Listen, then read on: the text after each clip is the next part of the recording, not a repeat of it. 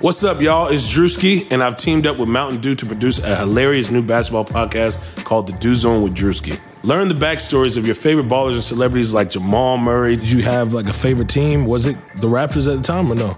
Was the Raptors even started around that time? Come on, bro. I ain't that old, fam. you talking like I'm 50. Taylor Rooks, A'ja Wilson, and many more. You won't want to miss this. Listen to The Dew Zone with Drewski on Apple Podcasts, Spotify, and wherever you listen to podcasts.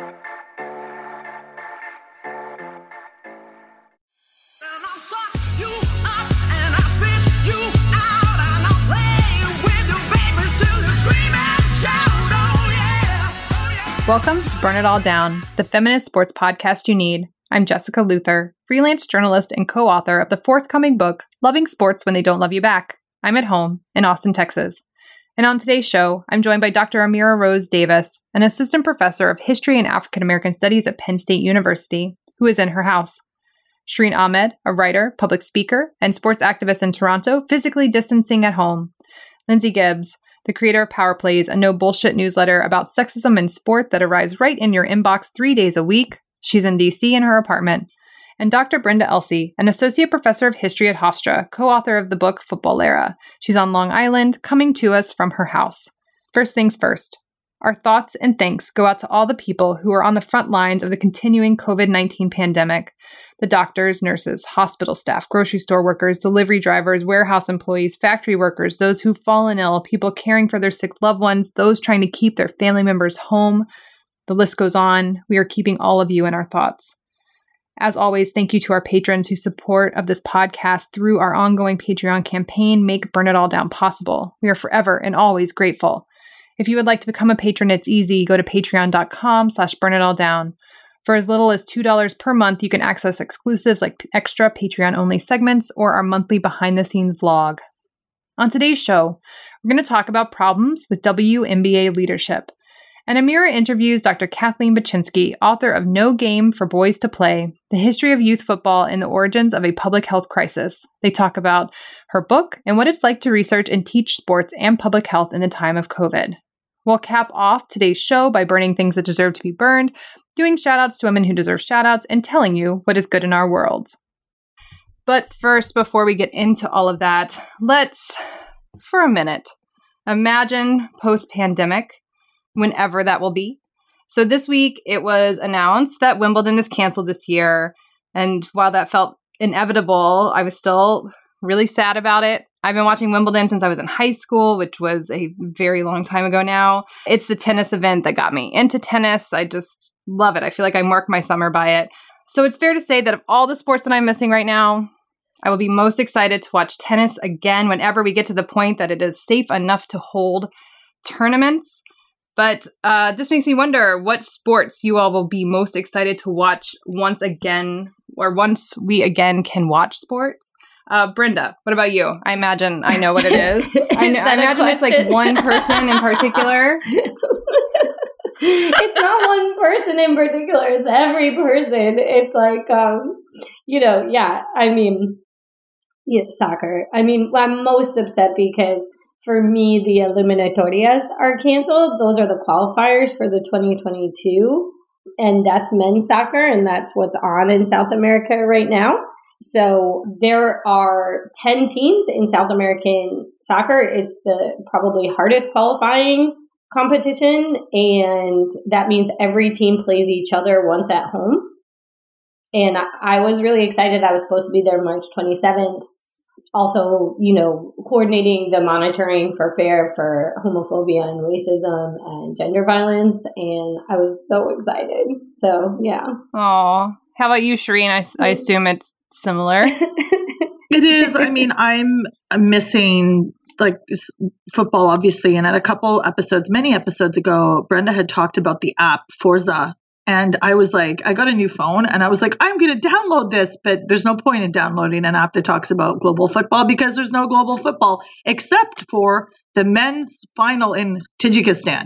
So I'm not really big on Tajikistani football. So I'm just going to let that be. But yeah, I miss I don't know. I was really geared up to watch the WNBA. I wanted to go see. I just, I don't know. I'm just sad and about it all. Yeah.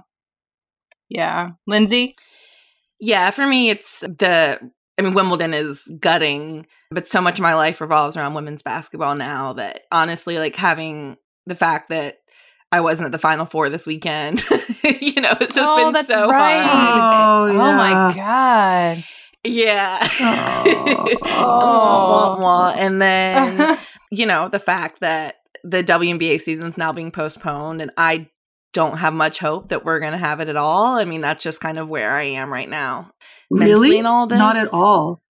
Oh, yeah, Yeah. I doubt it too. I really doubt we'll see sports. I mean, for it would honestly, 2020, it's going to be surprising. Amira, this is supposed to be my happy place. Where we don't mention him. But anyway, so I yeah, but for me it's the du- like I cannot wait to see women's basketball again. Like I am Yes. so ready to see some women's basketball again. Yeah. How about you, Amira? Yeah, I mean, as much as I'm, you know, hypercritical of the Olympics, I also fucking Yeah. love the Olympics. Yeah. And so Olympic years make me incredibly happy. And I love the new technology that even when the Olympics are in different time zones, it just like live streams all the events. And for insomniacs like me, it's like ideal because it means that I'm like up at three in the morning watching live fencing or judo or whatever. It's like around the clock sports. Um, I get so into random things every four years. And so I'm missing that. All right, so July 2021. Okay. July 23rd, 2021. it may or may not be on my calendar. Uh, well, one day we will get there. One day. All right. And now on to the show. All right, Lindsay, talk to us about problems with WNBA leadership. Yeah, so there's a few a few stories I like the call. I like the laugh. happening in the news right now. The first one we want to talk about happened actually in early March, but I can't imagine why it didn't really uh, register much in the news. Probably because everyone's brain is completely broken and um, maybe irreparably broken. But anyways, earlier in March, really explosive allegations came out of a Los Angeles County court that the former and longtime general manager of the Los Angeles Sparks, Penny Toler, f- filed 10 count civil lawsuit against the Sparks, former team president Christine Simmons, and 50 other unnamed individuals.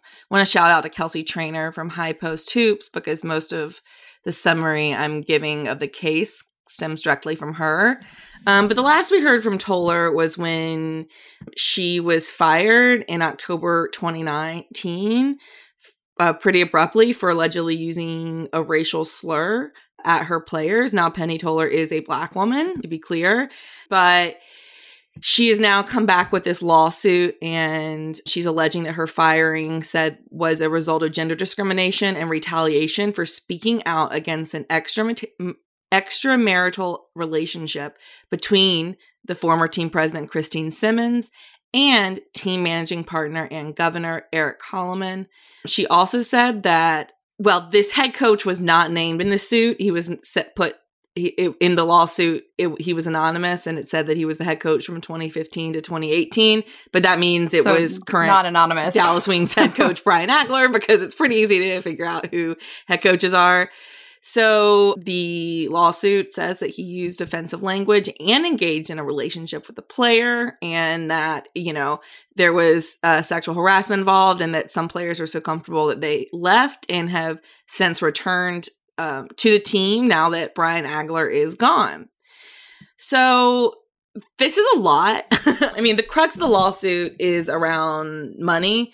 Toler said that she her loss her contract began in April 2017 was was set to expire in March of 2020 and that there were only 3 clauses that allowed for her to be fired and none of them were just because they kind of felt like it like there was you know um, which seems to have been, you know, she doesn't think that her firing was for cause. So she's trying to get six more months of pay from them. But obviously, there's a lot more to this suit, including, um, you know, sexual, you know, some some sexually inappropriate things from people that are still working in the WNBA. and it's troubling all around. I think this is hard to talk about. And I also think we need to talk about it. So I'm curious to know what you all think. Yeah, I mean, it all, as I was reading up on um, what Kelsey Trainor wrote and then um, what Erica Ayala wrote at The Athletic, everything in the Toler case seems totally plausible to me. None of this seems out of the realm of possibility, certainly. Uh, I don't know enough about Agler. I mean, I just kind of know his coaching, you know, bona fides, but I don't really know him as a person or anything about him. So I don't have any way, but that all sounds totally possible to me. You know, the journalist in me hopes that the lawsuit makes it to discovery. This is the point in the process where both sides have to like turn over a ton of documentation or do depositions, right? So we would maybe get to hear from the players that she's talking about that left and came back, that we might get a lot more concrete information about what went down in LA. I would like to know all of that stuff, especially because Agler is still there. I think Holoman is still at, with the with the Sparks. But yeah, I mean, I don't know. It all makes sense to me. Lindsay? I agree. I want this to go forward. I think it's important to talk about. I mean, Penny Toler is um, a legend. I think, you know, what's clear is that there's a lot of messiness behind the scenes in the sparks and i think you know this is something we'll continue to talk about but there's a lot of messiness behind the scenes in all pro sports and that includes women's sports right? Like there's a lot of corruption a lot of scandal behind the scenes and women's sports are not exempt from that right? Just because can i ask you like yeah. why isn't it bigger news? Like why why ha- is it because of COVID? Like it just I, isn't big enough news to sort of break through, or is there I mean, something? I think it's really else tough. I think it's mm-hmm. you know there's a combination of things. Number one, it's uncomfortable to talk about, right? Like there's a lot of explosive allegations in here that don't really necessarily seem like they tie. like she's you know, and you do this when you throw, file a lawsuit, right? You throw a bunch of stuff kind of against the wall to see what will stick for reasoning, you know? But it's like the the stuff she's alleging about workplace misconduct isn't the main point of her suit, you know? So I think that makes it all a little tough to talk about. It also involves legends of the game. I mean, Candace Parker, you know, a lot of this is she's saying retaliation because she was trying to trade Candace Parker at one point, and Candace Parker was really close friends with Christine Simmons, um, who of course is the one having the extramarital affair. So it's just like it's a lot. I think it's tough. You know, Brian Agler is is respected and for you know for the most part i think. But also there seem to be i mean i think inappropriate relationships between coaches and players in women's sports is not a new allegation right? Whether it be men or women and and you know positions of power. Like this is this happens and nobody's figured out really how to talk about it. And so i just think there's so much here. And then of course toler was fired for you know, part of why she was fired was for saying the N word, and players came out. You know, players did talk on the record that that made them feel, or anonymously, but um, you know, that said that that did make them feel uncomfortable, and there were legitimate complaints about that. So, although we of course know the dynamics are very different as to is you know if it was said by a white person, so it's a lot, and I think that's part of it. And then you know, I think this all also like the suit did break the week that, you know, the NBA was canceled and, you know, the COVID really took over everything. So I think that's another reason, but it's why I thought it was important to revisit it. So another thing going on that is Kelly Loeffler, who was my burn pile nominee a few weeks ago. I know, like burn. Yeah, um, yeah. she's back. but this time, so basically, she is the co-owner of the Atlanta Dream, and she was uh, appointed um, as a new a senator in a Republican senator from Georgia last year. It's a little bit complicated, but basically, like you know, they had someone step down, and there's so there wasn't. She, she, there will be a special election for her seat this fall, but she hasn't actually been elected. But she was appointed by the governor to be the senator, and she's the uh, the um, co-owner of the Atlanta Dream. And recently it's come out, and a lot of this is from uh, another friend of the show, Katelyn Burns at Vox, that Kelly Loeffler benefited from stock trades worth millions of dollars shortly before the uh, general public was alerted to the severity of the COVID 19 crisis. Selling off shares uh, in industries that had been adversely affected by the coronavirus pandemic and buying shares of companies that have benefited, according to the Atlanta Journal Constitution. She sits on the Senate Health Committee. and she first uh, began selling stocks on January 24th, which was the same day that the committee held a private all members session on COVID 19. And she coincidence. She coincidence, coincidence and she continued totally. making trades in late February and early March. And according to her latest financial disclosure, uh, her largest transaction involved a sale of $18.7 million in intercontinental exchange stock in three separate deals and since Loeffler has made her sale, the stock has fallen by 16%. So these are fairly serious allegations, and the reporting on them is ongoing. And the reason, though, that we are talking about uh, this week is because uh, none of our none of the dream players have spoken out against that and against her, and we can get into all the dynamics there. But Angel McCoughtry, who was with the Dream for ten years, she was drafted there and you know the face of the franchise for ten years, and then left this off season in free agency to go to the Las Vegas Aces. So this is what Angel wrote on Twitter this year. It says, "My quote to the papers," which I just love on Kelly Loeffler. I love Kelly Loeffler. She has done nothing but give, give, give. She has helped us women continue to maintain a job, even when she has made nothing in return. Kelly has always had my back when I needed her, and she would have yours too. I will never judge a person on their political views. That's what makes the world unique. We get so caught up on what's going wrong. I remember the million things Kelly has done right. So that is Angel's quote. And I just thought we should kind of uh, talk about it. I think you all might have some thoughts. uh, Shireen, do you have any thoughts? I had a really hard time getting past the like that part of the the tweet where she said that's what makes the world unique. What the fuck? Like I will never judge a person on their political views. What? I just, I'm so mad. I feel like this is a very gentle segue into a burn pile. But I, I think for me, she's a good person or she was nice to me. It's not a fucking defense. This woman has literally, literally committed a crime, one of like the most heinous type of white collar crimes in the US for which she will probably remain unpunished. But then again, like I feel really bad saying this because like I'm a big fan of Martha and Snoop, but Martha Stewart went to jail for doing much less in terms of money and it's equally egregious. But like I just it's terrible here. And this is a woman that's being being lauded for supporting women in sports. First of all, she's a fucking xenophobe, a homophobe, and a Trump supporter. Like I just I find it so disappointing. I don't expect women athletes to have the same opinion as me on anything. I will never expect that, but it's so disappointing and like a stab to the heart when I see stuff like this. So I just, I mean, I have a bunch of feelings and I know you all have thoughts too. I just, I was mortified and so deeply disappointed by Angel's reply. Yeah.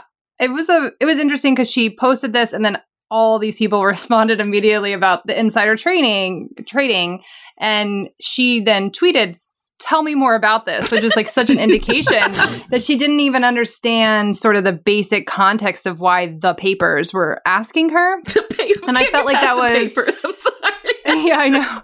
But it was just so interesting to me because it, it, was a good reminder on some level that a lot of people don't live on twitter and don't follow the news that closely. yeah, yeah. this is a little different to me because she was literally being asked for something like she should have at least asked for the context of this. But it was a reminder that that's true in a lot of ways. And then I also just kind of feel like, you know, we talk about this a lot on the show, but that female athletes in particular are just always grateful for anyone helping them out, that that's sort of the framework with right. which they approach stuff. And it felt like that to me as well. Amira? Yeah, I mean, I think piggybacking off of that point, I mean, I, I really appreciate this conversation. I appreciate the work you do, especially on these topics, Lindsay. Um, and one of the reasons why I feel like it's so hard for critical conversations around the W to get traction. Sometimes why we don't see this and, and people are so protective of it is because we're dealing with like two particular complications. One, the league has very much positioned itself and leaned into woke branding. I mean, we've talked about this before on the show, the ways in which the kind of positionality of the league um, has obscured other ways in which there's power dynamic issues or issues that we're you know hypercritical of in any other space or you know at the same time that they're releasing a video that's applauding activism you know who they're choosing to partner with shows a kind of limited vision of that. So the branding here really allied some of the other very familiar kind of tensions and and uh, critical issues about ownership and labor concerns that sometimes get lost behind that messaging. And the other thing, of course, is that the vultures are always circling. You cannot even post a single thing about the WNBA without all of the flood of you know kitchen comments or no one cares, et cetera, et cetera. And it's engaged in in, in history when we talk about Black women who've historically like downplayed the sexual abuse in particular, otherwise treatment that they received from at the hands of black men.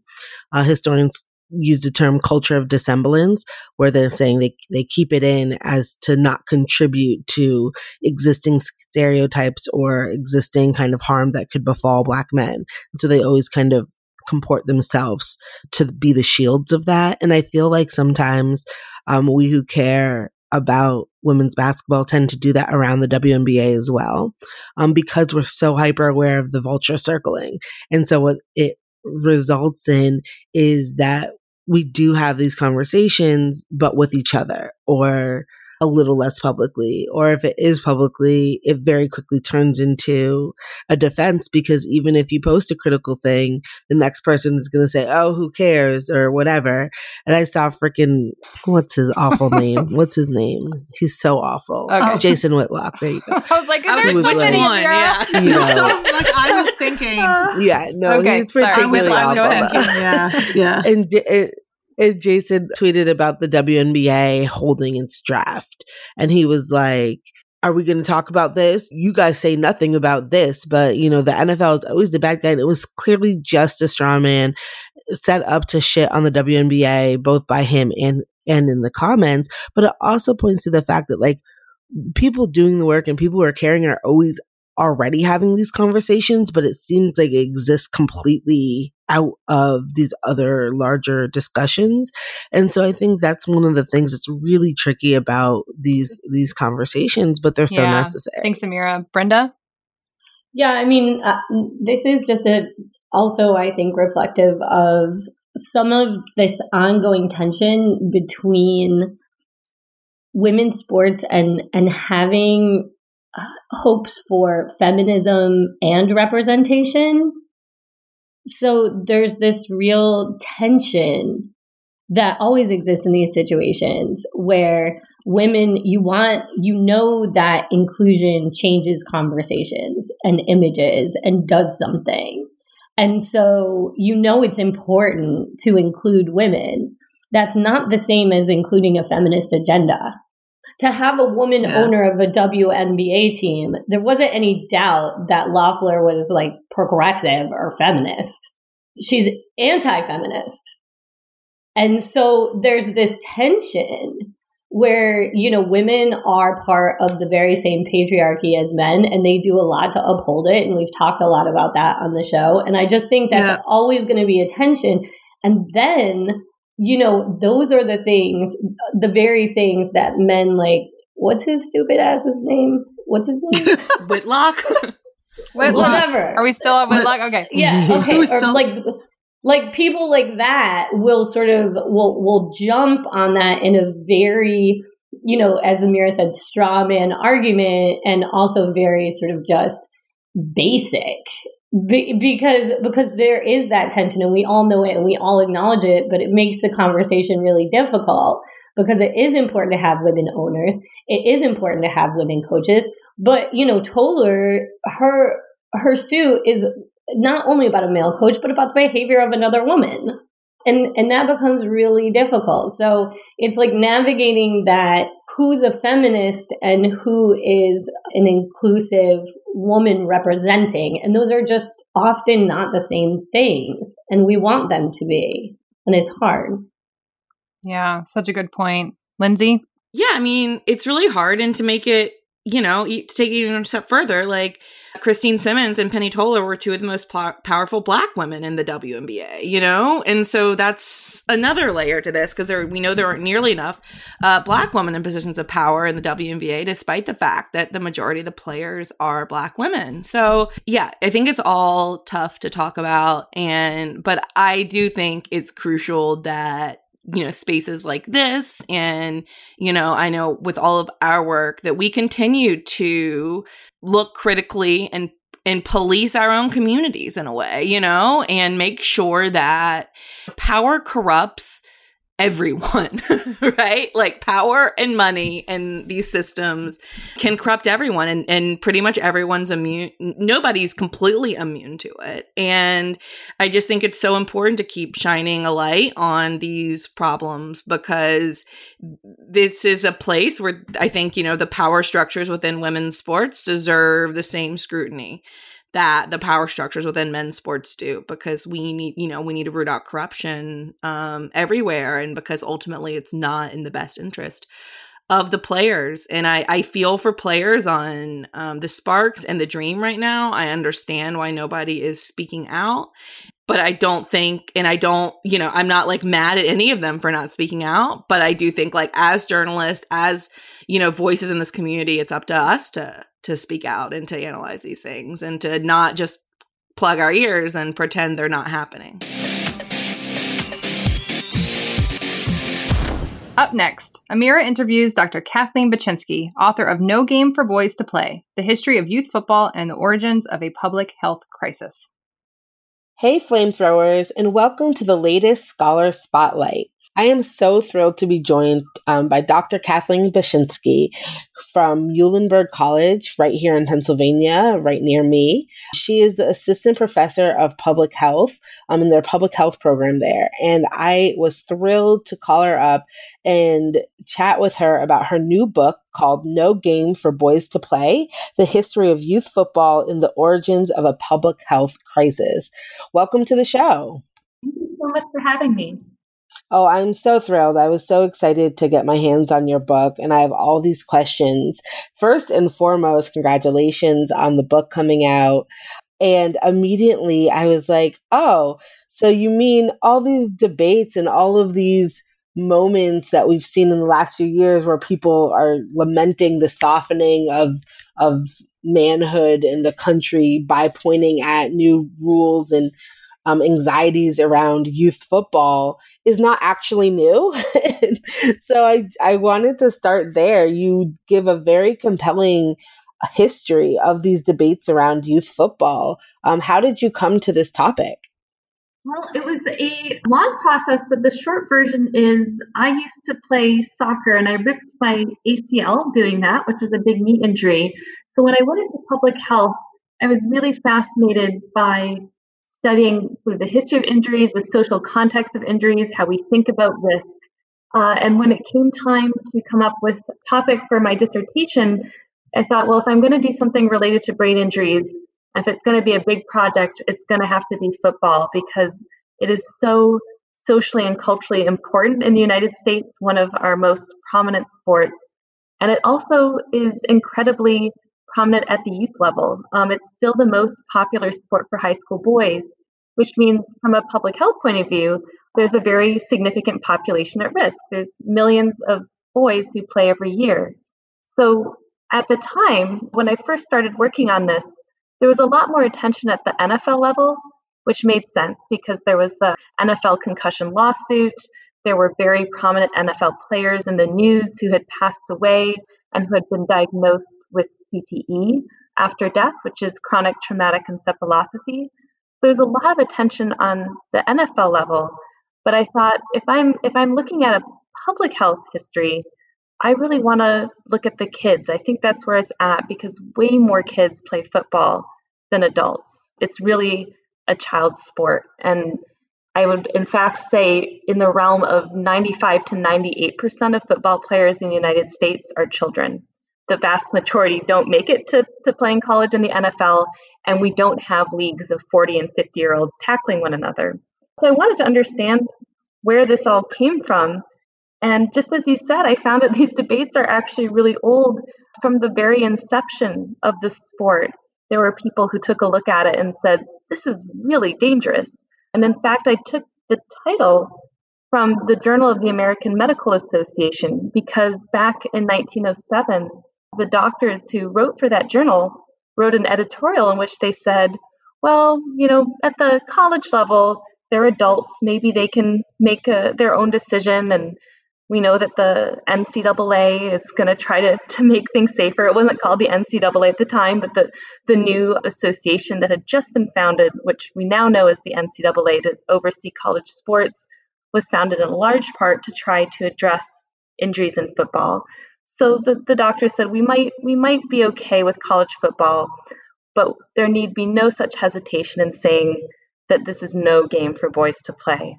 And that just really struck me that over 100 years ago, uh, one of our most prominent medical journals was, was saying kids should not be playing this sport. Needless to say, they largely got ignored, and instead, way more kids started playing this sport, and it became this incredibly popular sport for children. And I wanted to understand how that came about. Yeah, you know, it's so compelling. And I really appreciate the focus on youth sport here because it's one of the understudied and undercovered kind of phenomenons in this country.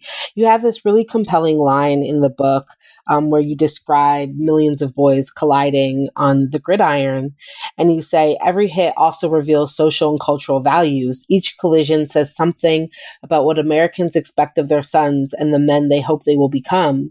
And certainly a large part of this and a large part of your work also deals with the gendered kind of notions embedded in the sport of football. And I was wondering if you could speak a little bit about that, about why, um, you know, we're so infatuated with football and what are those things that people think boys are gaining on the field?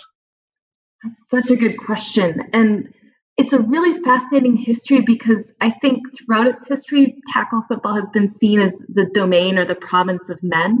Um, and in many ways, it was sort of a way of saying, here's a part of life, even as women are sort of getting additional, girls and women are getting additional rights and access to other parts of American life here is a sport that can be by and for men and boys.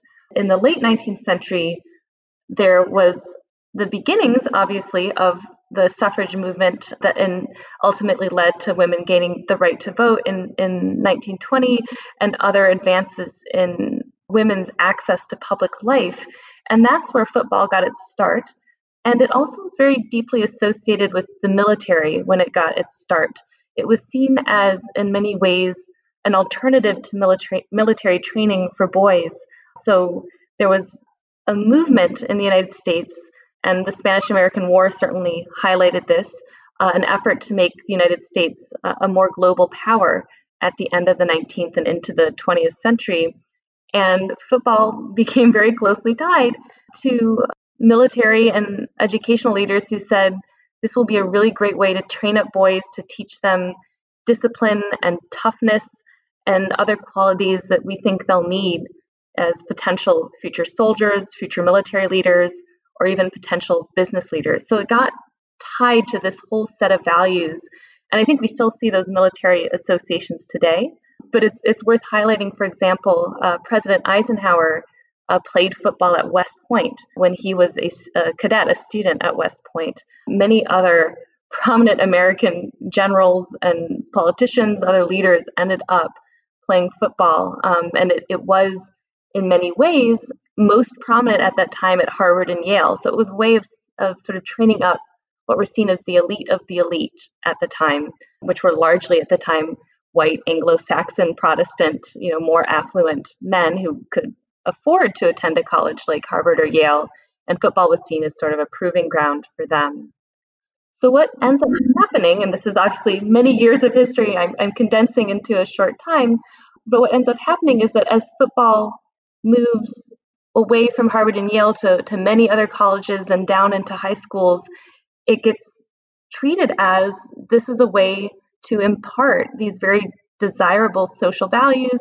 The phrase character building, which has all kinds of uh, notions, gendered and otherwise, built into it, discipline, teamwork, all those values kind of get put onto football. And I think in many ways, the idea of, of toughness and being able to quote unquote play through it, uh, to play through pain, is very much part of that as well. So football was sort of seen as a way of teaching boys, and this is a, a direct quote from a 1950s article that it quote does not hurt to get hurt, that it actually in some sense is a good thing to experience a certain amount of pain and to, to learn to play through an injury. So I think those ideas were tied to football from its origins. Wow. Yeah. And, and, one of the things you kind of touched on, even in talking about that, is the way race is bound up within this. Um, I was really particularly interested in a part of the book where you talked about how, particularly for Black boys, football offers um, a place where they can play um, in a sanctioned, supervised way that perhaps reduces occurrences like say Tamir Rice or the kind of threat of black boys at play in unsupervised spaces, but also that it works to solidify and, and amplify these stereotypes about male aggressiveness, um, which is acceptable on the field. Um, and I was really interested about what you think happens you know, when they transition off the field, one of the things that has always stuck out to me is we were um, at this function with Michael Bennett, and he said, "We're taught to to be ruthless and and physical and aggressive." On the field so much that nobody ever teaches us how to turn it off when we go home. And I'm particularly interested in, in that piece of the conversation. And then certainly when we fast forward to our contemporary times, just looking at the racial politics of the league and the disproportionate kind of labor force who's playing. And um, I think these conversations were heightened by when people like Andrew Luck walk away from the game, um, and and those players who are disproportionately left within the sport, at least the professional level, the collegiate level, and and you can correct me if I'm wrong, the youth level as well. There's kind of racial disproportions in terms of who's playing and who's coaching and who's owning these spaces. those are all such good questions. I guess to, to start off, I would definitely say one of the themes or threads I saw running throughout is that because football was treated as these are in many ways the ultimate American male values, uh, for those men, particularly of races uh, that were marginalized or discriminated against, football kind of became a way to prove that I am an American man too. And I think we really see a big change after the 1950s and 60s when schools integrated, there was a much bigger influx of African American players, certainly beginning in the 70s and 80s, as compared to the 50s and 60s, because they began to have access to, you know, be able to play on, on college teams and, and ultimately in the NFL as well, in a way they didn't before that. And I think you're spot on about the idea that obviously many sports are in some sense a sort of socially sanctioned kind of violence but i think we really see that with football given that it is a collision sport with repeated hits. And what ends up happening because of social stereotypes and discrimination and beliefs based on race is that you start to see black players disproportionately represented in those positions that deliver and receive the most hits whereas positions such as quarterback or kicker, which are positions in football that tend to experience fewer kicks or fewer hits, excuse excuse me, the, the kicker obviously is much less likely to, to be in a collision, and there are actually many rules that specifically protect the quarterback. Those positions are disproportionately occupied by white players. So you, you see even the, the specific public health risk in the sport becomes racialized and the the players who are in many senses taking on the most intense physical risks are increasingly African American players. And then the point about this being socially sanctioned violence, I think, is especially important for African American boys and men because, as I had alluded to in the book, there there have been horrible instances um, in in both past and much more recent U.S. history of black boys and men being viewed as with intense suspicion and suffering intense violence. Tamir Rice being one example of a young boy playing alone in a park, and it really struck me. You know, Tamir Rice was just playing with a toy, toy gun alone, but was perceived as a threat. On the other hand, had he been in a football uniform colliding with other players, he would not have been seen as a threat in the same way because he would have been seen as having you know participated in a violent a form of violence that's seen as appropriate and and socially approved. And i think it's a way I, that very understandably many parents who are concerned about what opportunities or options are available to their ch- children might say sure we know that uh, football carries significant risks but my son is safer in many ways socially and physically playing football than perhaps he might be you know playing in, in the park on his own I think we see now, and it's absolutely across all levels of football, although we don't have as good data at the younger age group, but we certainly have good data at the college and NFL level, uh, increasing disproportionate uh, representation of Black men on NCAA teams as well as in the NFL. And so I also think that that has very profound implications for how we think about the risks of football, the physical risks, certainly the, the risks to the brain as well as the other kinds of bodily injuries players can suffer and sort of who's experiencing those risks versus who's benefiting or profiting from them. And it seems clear to me that Black players are disproportionately experiencing the physical risks of the sport, and that the white, disproportionately white owners and coaches of the teams are disproportionately benefiting financially from it. Yeah, wow. So, where are we now with discussions of football, particularly youth football and public health in CTE? Um, what is the kind of latest space that you see these conversations occurring and what are the consequences? I think what I see developing now are roughly two main schools of thought.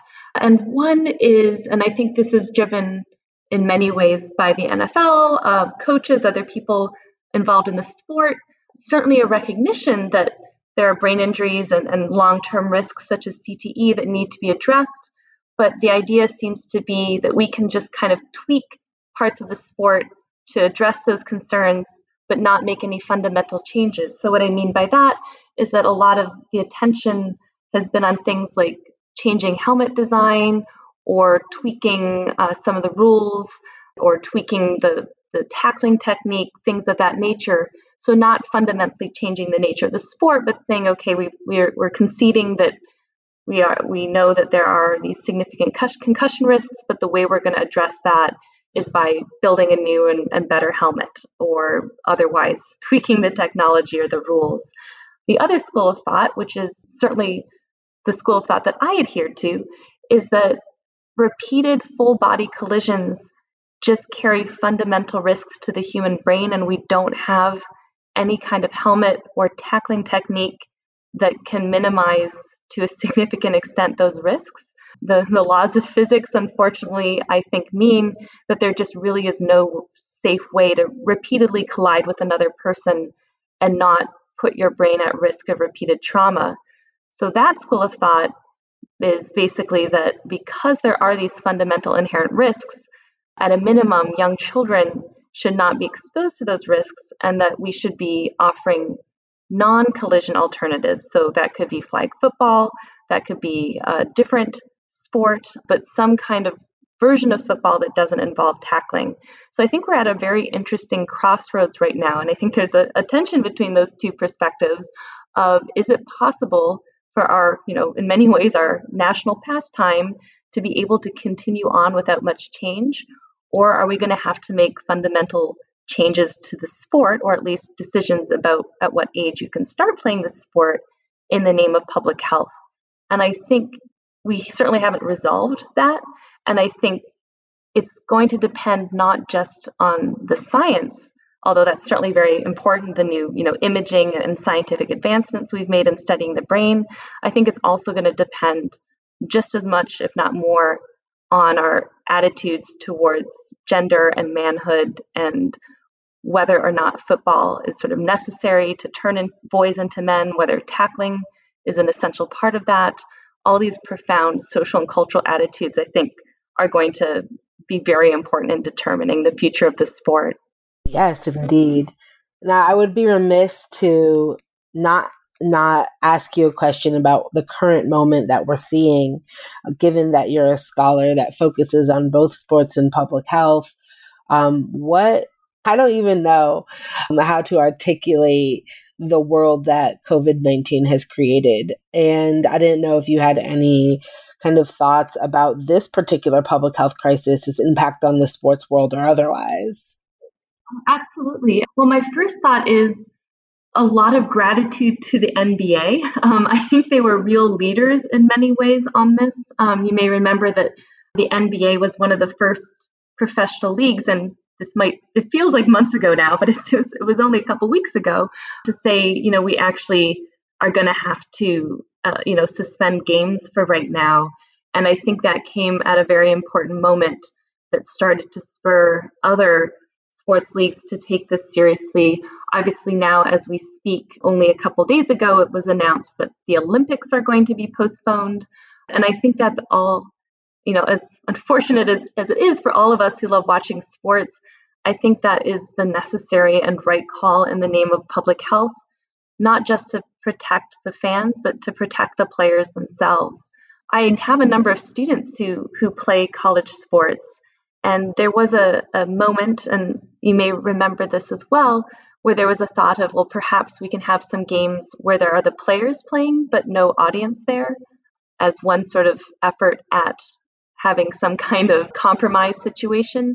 But I think the nature of this virus and how it spreads means that in order to protect the athletes, they themselves should not be traveling and playing either. And in speaking about that with my students, um, many of whom are, you know, in their late teens or early 20s, and obviously many of them may be thinking, well, I'm at a lower risk for complications from the virus. Even if you are in a younger age group, you still are at risk for the virus. And more so, the concern is we want to protect our health system capacity. And that means if you have any kind of medical issue, and there are obviously lots of medical issues you can have playing sports, reasons you might need to go to the emergency room, injuries that can happen. We need to protect our emergency room capacity right now for our healthcare providers and first responders to be devoting their time, their energy, their personal protective equipment, all their resources to addressing COVID 19.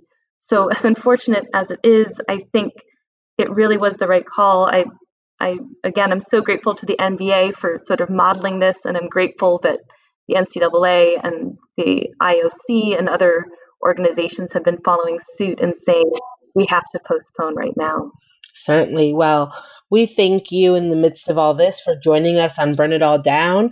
Flamethrowers, please go check out the book, No Game for Boys to Play. It's available at uncpress.org, which right now is having a 40% off sale on its recent American history catalog, which includes this book. Um, go stock up on reading materials for your isolation and your social distancing. The book is also widely available, so you can also support local bookstores that that might have it in stock um, when you're looking for it. And again, thank you so much for joining us here on Burn It All Down. Thanks so much. It was an absolute pleasure. Now we are on to everyone's favorite segment, the burn pile, where we pile up all the things we've hated this week in sports and we set them aflame. Brenda, what is on your burn pile? I am representing, I think, most of us and several episodes worth of building when I want to burn the two anti trans bills that um, passed. They were signed into law by Governor Little, this moment very aptly named.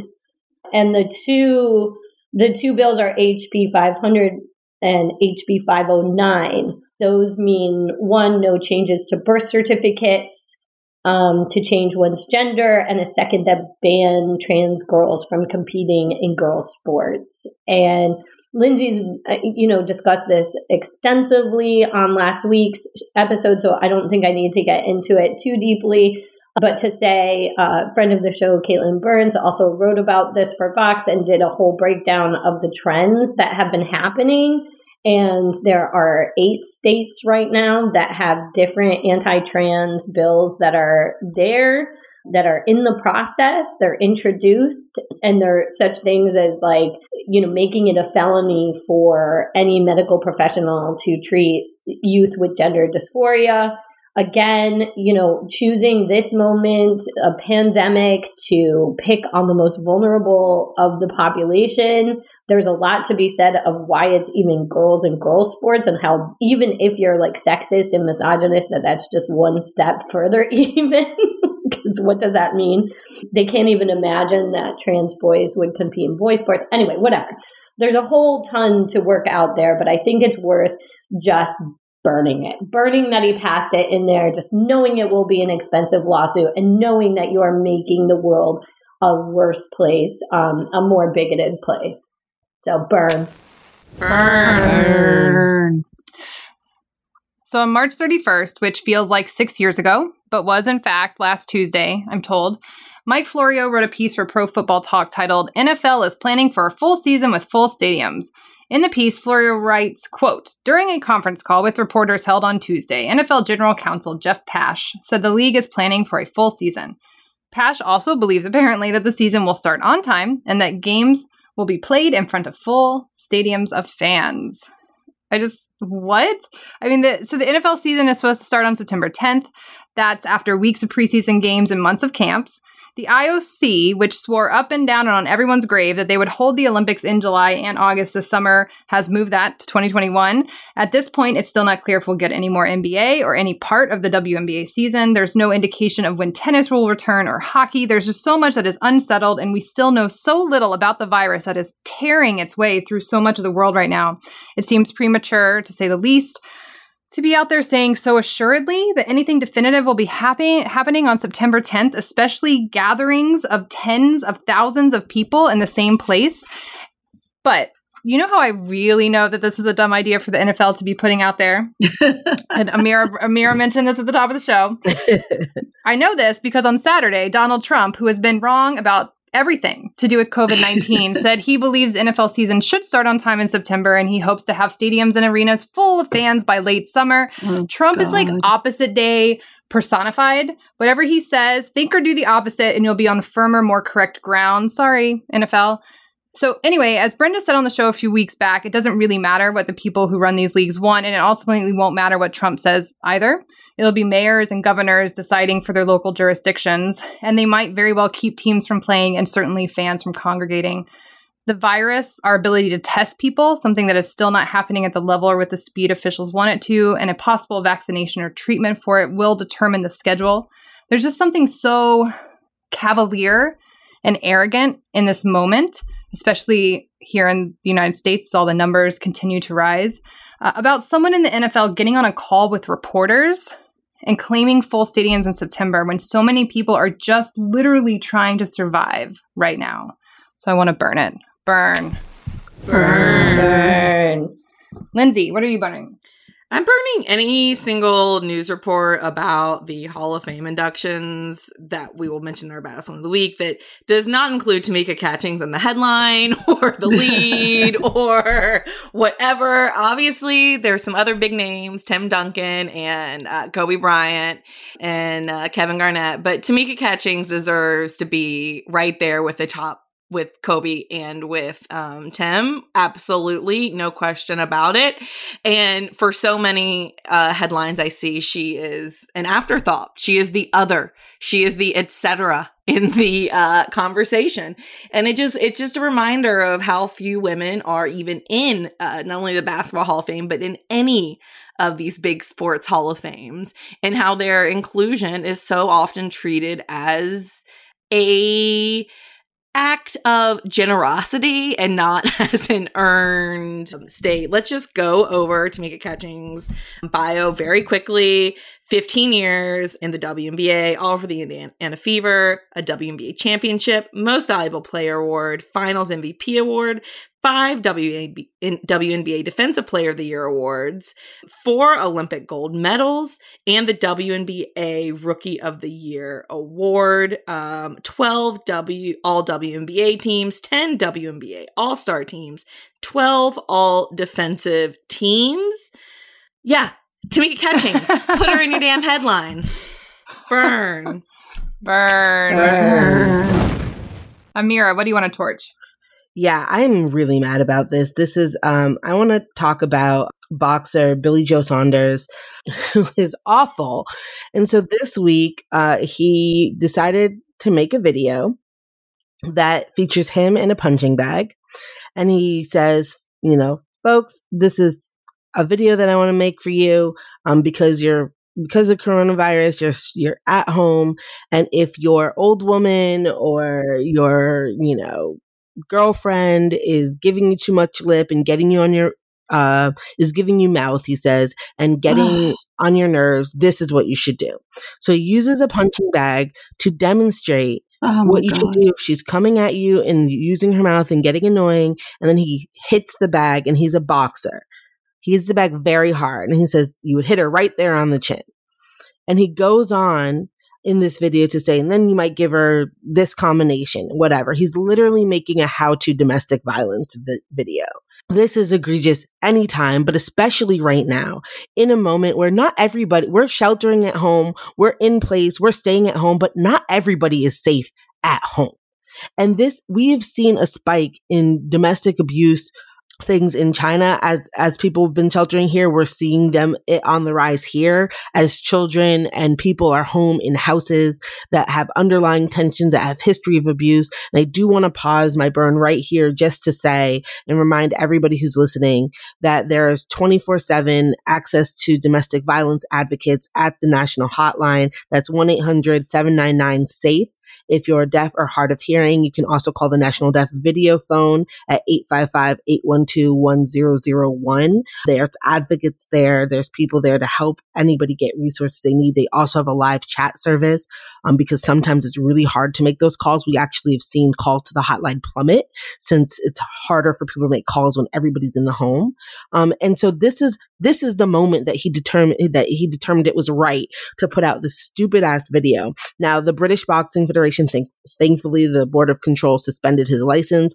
People like Claressa Shields retweeted his video and said, you know what, actually, this is dumb. Let me make a video to show you what to do to survive abuse. She made a tutorial for women in abusive relationships. But the last part of this is his apology, of course, because this is something we're all familiar with. He apologized in a way too long tweet that didn't actually offer an apology at all. It talked about the hate mail he got, and he said, Listen, this was a joke, and I didn't realize people wouldn't find it funny. Also, I have a daughter, and if anyone did that to my daughter, I would hurt them bad. I didn't mean for anyone to get upset about it. People are dying all around the world with coronavirus, and I was just trying to take the heat off that a little bit and provide a laugh. It clearly hasn't done. He's British. It clearly hasn't done. My sense of humor is not everyone's cup of tea. What asinine bullshit. There was nothing funny about it. It wasn't even like, and the, the amount of men defending him was repulsive. This was just bare bones. Here's how to abuse people. It was stupid. It was harmful. It was your apology was insufficient, not even close to being acceptable. All of it is trash. Burn it down. Burn. All right, Shireen, bring us home. Yeah, so I saw something. I tried to take a couple minutes to lose myself in Jane Austen new films, Pride and Prejudice, whatnot. And I got off and I was off Twitter for like maybe an hour and a half. Well, god damn. Did the world just keep burning in a towering inferno of racism? K'Andre Miller is a 20 year old New York Rangers prospect. He's a, you know, an amazing young hockey player. So he, out of the goodness of his heart, in this particularly in this time, decided to do a Q&A on Zoom live with somebody from the organization answering questions about his career, what, what he's looking forward to, et cetera, et cetera. This was what the phenomenon we know as Zoom bombing, quote unquote, happened to him. And it was peppered with the N word and a slew of racialized insults as this young man is talking. Now, as, there's a couple tears to this burn. Of course, first and foremost, I'm so furious. I'm so angry that this happened and very concerned for him and hoping he has the supports he needs to navigate this. But there's other part. He looked quite shocked. There's a video of him. Now that's another part. There's a video of someone circulating on Twitter that's showing that screen scroll through and this is very jarring for people to see that word being shared again and again and again. And friend of the show, Renee Hess, over at Black Girls Hockey Club, tweeted out, like, stop sharing that because it re traumatizes people. Now, that's another layer of this burn. Another layer, which was really frustrating for me to see, was the slew of people who are white who are complimenting him on the quote unquote classy way he handled it. Okay, well, first of all, first of all, you don't fucking get to decide how a racialized person handles it, and you don't give them an evaluation of what you think is classy. To me, he looked numb. He looked really shocked. He decided in that moment to ignore that and kept going with so much, like, he was so courageous of him just to keep talking and to normalize the situation. And the woman interviewing him, it's almost like she didn't realize it was happening. Another layer of this bullshit. It took the New York Rangers three hours to tweet and comment about this three hours. I'm sorry, Rangers, not a whole lot of hockey happening right now. What the fuck were you doing for that long? The NHL followed suit. I mean, immediately you had JT Brown, the Minnesota Wilds hockey player, come out and talk about how it's garbage. But I think there's so many there's so many ways in which people still refuse to use the word racism. It's so hard organizations to say racism. People are still so concerned with not being labeled or complicit in racism that they're more worried about that than the actual system of oppression. I want to burn all of this, all of it, because it's unacceptable, it's infuriating, infuriating, and it's triggering for so many people out there. So just burn. Burn. Burn.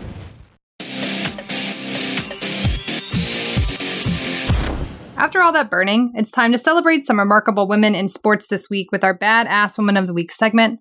First up, our honorable mentions. Imani McGee Stafford, former Burn It All Down guest and a center for the WNBA's Dallas Wings, announced this week that she is taking a two year hiatus from the WNBA to go to law school. Congrats, attorney McGee Stafford. Ingrid Engen, VFL Wolfsburg star and Norwegian national team player has asked that 10% of her salary be donated to helping those affected by the pandemic. It's part of a hashtag social responsibility campaign. We want to give a shout out to the athletes on the Forbes 2020 30 under 30 Asia list, including Noor Phoenix Diana, Malaysia's first hijab wearing female pro wrestler, Hiyori Kon, a professional sumo wrestler banned from the sport because she is a woman, Kon is featured in the documentary Little Miss Sumo, which you can find on Netflix. Ash Barty, Indigenous Australian tennis player who won the French Open last year.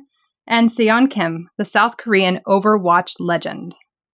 Telegraph Women's Sport has been awarded the Reporting Diversity Award and Supplement of the Year by the Society of Editors in the UK. Congrats to Anna Kessel and her team at the Telegraph. No surprise here, Sabrina Ionescu is the Naismith Player of the Year. Also, shout out to the other finalists Lauren Cox at Baylor, Tyasha Harris at South Carolina, and Rhyne Howard at Kentucky. Lex's old roommate, Amira's girl, Didi Richards, was named the Defensive Player of the Year, beating out the other talented finalists Aaliyah Boston at South Carolina, Ari McDonald at Arizona, and Kylie Shook at Louisville. And lastly, Dawn Staley matches her AP Coach of the Year honor from last week with the Naismith Coach of the Year award this week. She makes history, becoming the first person to win the Naismith Coach Award after also winning the Naismith Player of the Year award, which she won as a star at Virginia in 1991 and 92. Shout out to the other coaching finalists, Kelly Graves, who of course had a tremendous year with Oregon, and Adia Barnes from Arizona, who helmed a special team this year. Our special episode that dropped last week features an interview with Arizona player Amari Carter, who details more about their special season. And finally, the Naismith Memorial Basketball Hall of Fame announced their class of 2020, included our three time NCAA National Championship coach at Baylor, Kim Mulkey, and five time Division II National Coach of the Year, Barbara Stevens. Can I get a drum roll, please? Our badass woman of the week is Tamika Catchings. The only female basketball player to be a part of the Naismith Memorial Basketball Hall of Fame's class of 2020. Lindsay already gave you a pretty good rundown of Catching's career. I'm just going to mention a few things. Again, 10 time WNBA All Star, named to the All WNBA team 12 times in her career, four time Olympic gold medalist. She was the 2011 WNBA MVP and led the Indiana Fever to the 2012 WNBA Championship, earning finals MVP honors that year. While at the University of Tennessee, she won a national championship. She's currently the VP of Basketball Operations and General Manager of the Indiana Fever. Catchings absolutely deserves a spot among the greats, and we are so happy she got it. Congratulations to Mika Catchings, our badass woman of the week. Okay, what's good, y'all? Brenda, what's good with you. My middle daughter is turning 11, Luna. Oh, And um happy birthday, Luna. Yeah, and my birthday is the day after, and I just couldn't imagine a better birthday present. And when you have a girl this good, it just like COVID is is is like can, can she not have a roller skating party? Okay, that kind of sucks, but like the appreciation I have for her and the fact that we're healthy and the fact that we can be together is is like monumental. So it's really cheering me up right now to like plan little surprises. About 20 of her friends are going to socially distance on the lawn and sing her happy birthday as a surprise. So shh. Um, and, um, you know, and doing things like, you know, finding like the right stuff for a cake and stuff like that has kept me busy in a positive way. Also, uh, the check-ins can be fatiguing, but the check-ins are life-sustaining right now. So, thanking all my friends and family and Bayad in particular, co-host too, for keeping keeping me sane and and happy ish. I agree. I was going to say, burn it all down. You all are making this much better than it otherwise would be. The other thing I was going to mention this time, um, my trainer, Amalia at Grass Iron, I, as I've said, I deeply miss going to the gym. That's been personally one of the hardest things for me. It's so important for my mental health as well as my physical. And so this week, Amalia and the other trainers there have started doing virtual training. So like I had to clear out all the space in the living room. I had to put Ralph in a room because as if you saw the Patreon video that I did, um, he will like sit on me if I if I'm anywhere near the ground. um, so I had to put him in another room, and we FaceTimed. And for an hour, I did body weight workout. I'm sore today, but it was just really lovely to have that time to chat with Amalia, which I'm really used to. She's like my bartender slash therapist or something but also to actually just do that physical work again was was really lovely and i'm i'm glad that that's an option and something that i get to do um, in this moment lindsay Yeah, I mean, just every person in my life who checks in and is supportive and loving and you know i'd like to just thank everyone giving anybody else some grace and some empathy and some you know um give everybody a little slack right now. And i've gotten some from a lot of people i know and love. I've tried to get i had a thing with the customer service represent representative and and um i really talked myself out of going nuts and didn't just let it happen. You know my mom the flowers for my mom's birthday were delivered five days late and it was fine. You know what i mean? Like it was just like i was just like everyone's just doing the best they can right now. So i just want to thank uh, everyone who's giving grace. And last night i had a really nice time. My little uh, so usually my family my mom and my aunt and my cousin and his daughter they do like a friday night dinner every week. And um you know whenever i'm in greensboro i will join.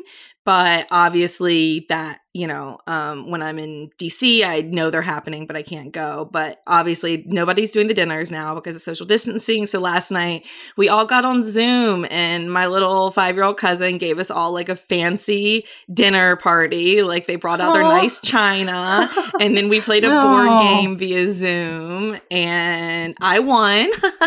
So uh it but anyways it was just it was one of those things where it was like yes everything is horrible right now. No i you know I, I don't really super believe in silver linings, but I did appreciate that, that a night like that probably wouldn't have happened. You know, I wouldn't have thought to be creative and to zoom in for the dinner um, under normal circumstances. So I think, you know, that was good. that's nice amira I echo a lot of what Lindsay said, but uh, in this week, I particularly want to shout out uh, Courtney Cox, friend of the show. We've had her on before, um, who's also my accountability partner, and we have lovely check-ins um, and happy hours. Especially because I'm trying to hit a place where I'm orienting back to figure out how to, like, you know, write a book or finish a book, and she's been really key in like helping me recenter and refocus on on work. And so I wanted to shout her out. And I'm also really, really, really excited because Shireen has agreed to let me shepherd her through a rewatch of Avatar The Last Airbender.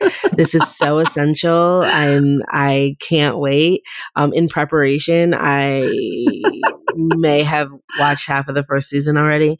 Um and watched reaction videos because I love people watching it for the first time. I'm just so thrilled. Anyways, that will commence very shortly. Um and also, of course, I wanted to send a happy pre-birthday, almost birthday shout out to our own Brenda because it's it's it's your birthday week and it's exciting and as much love as you're giving to Luna, we want to give to you. So happy, happy, happy birthday, Bren. Yay. Uh, and Shireen. Well, we did house party.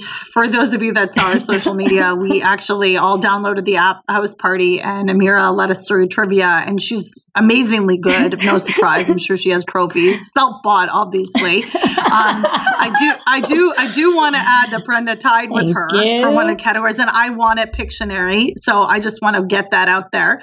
And you know, we're we're, we're prepping for the in when when all this is over god willing we will meet and i have portable tablets for pictionary that i'm going to bring and we will play. So we're well i just wanted to get them warmed up.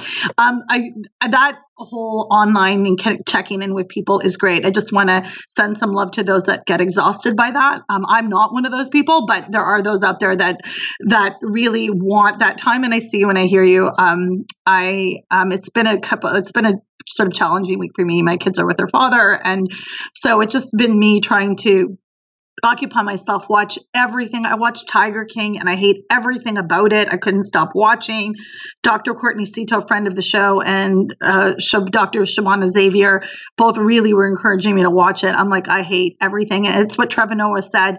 It's what white, when white people don't have black friends. That's what Tiger King is. And I just couldn't stop laughing when I heard that.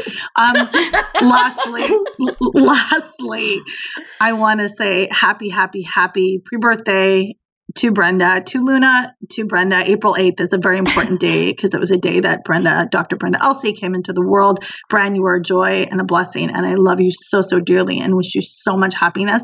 I wish I could come and visit you, but the borders are closed and I can't. Also, COVID. So I just hope you amass. I know you don't love your birthday, but I want you to understand that I desperately love your birthday because that means that you're here. Exactly. She's so uncomfortable. No, I'm not.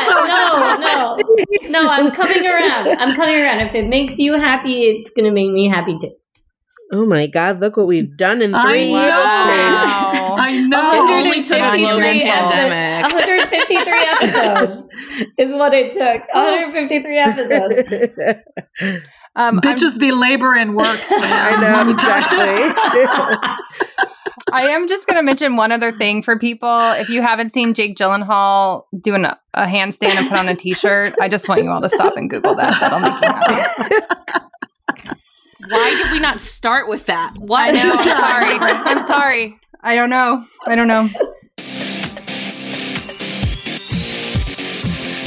That's it for this week's episode. Thank you all for joining us. If you want to subscribe to Burn It All Down, you can do so on Apple Podcasts, SoundCloud, Stitcher, Spotify, Google Play, and TuneIn. If you subscribe, you'll never miss an episode or any extra content like our athlete focused interview episode about the coronavirus that dropped last week.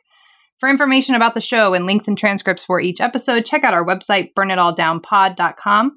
And remember, the experts say to be physically distant, not socially distant. Get in touch with us. You can email us from our site to give us feedback. We'd love hearing from you all. You can also find Burn It All Down on Facebook, Twitter, and Instagram. If you enjoyed this week's show, do me a favor, share it with two people in your life whom you think would be interested in the program. Also, please rate the show at whichever place you listen to it. You'll have plenty of time to do this right now. The ratings really do help us reach new listeners who need this feminist sports podcast but don't yet know it exists. If you're interested in Burn It All Down merchandise, pillows, hoodies, t shirts, tote bags, those kind of things, check out our Teespring store. Now might be a good time to curl up with a Burn It All Down blanket. Once more, thank you to our patrons. We could not do this without you. You can sign up to be a monthly sustaining donor to Burn It All Down at patreon.com slash slash burn it all down. That's P-A-T-R-E-O-N dot com slash burn it all down. That's it for Burn It All Down. We hope you all have a safe and healthy week. Burn on, not out.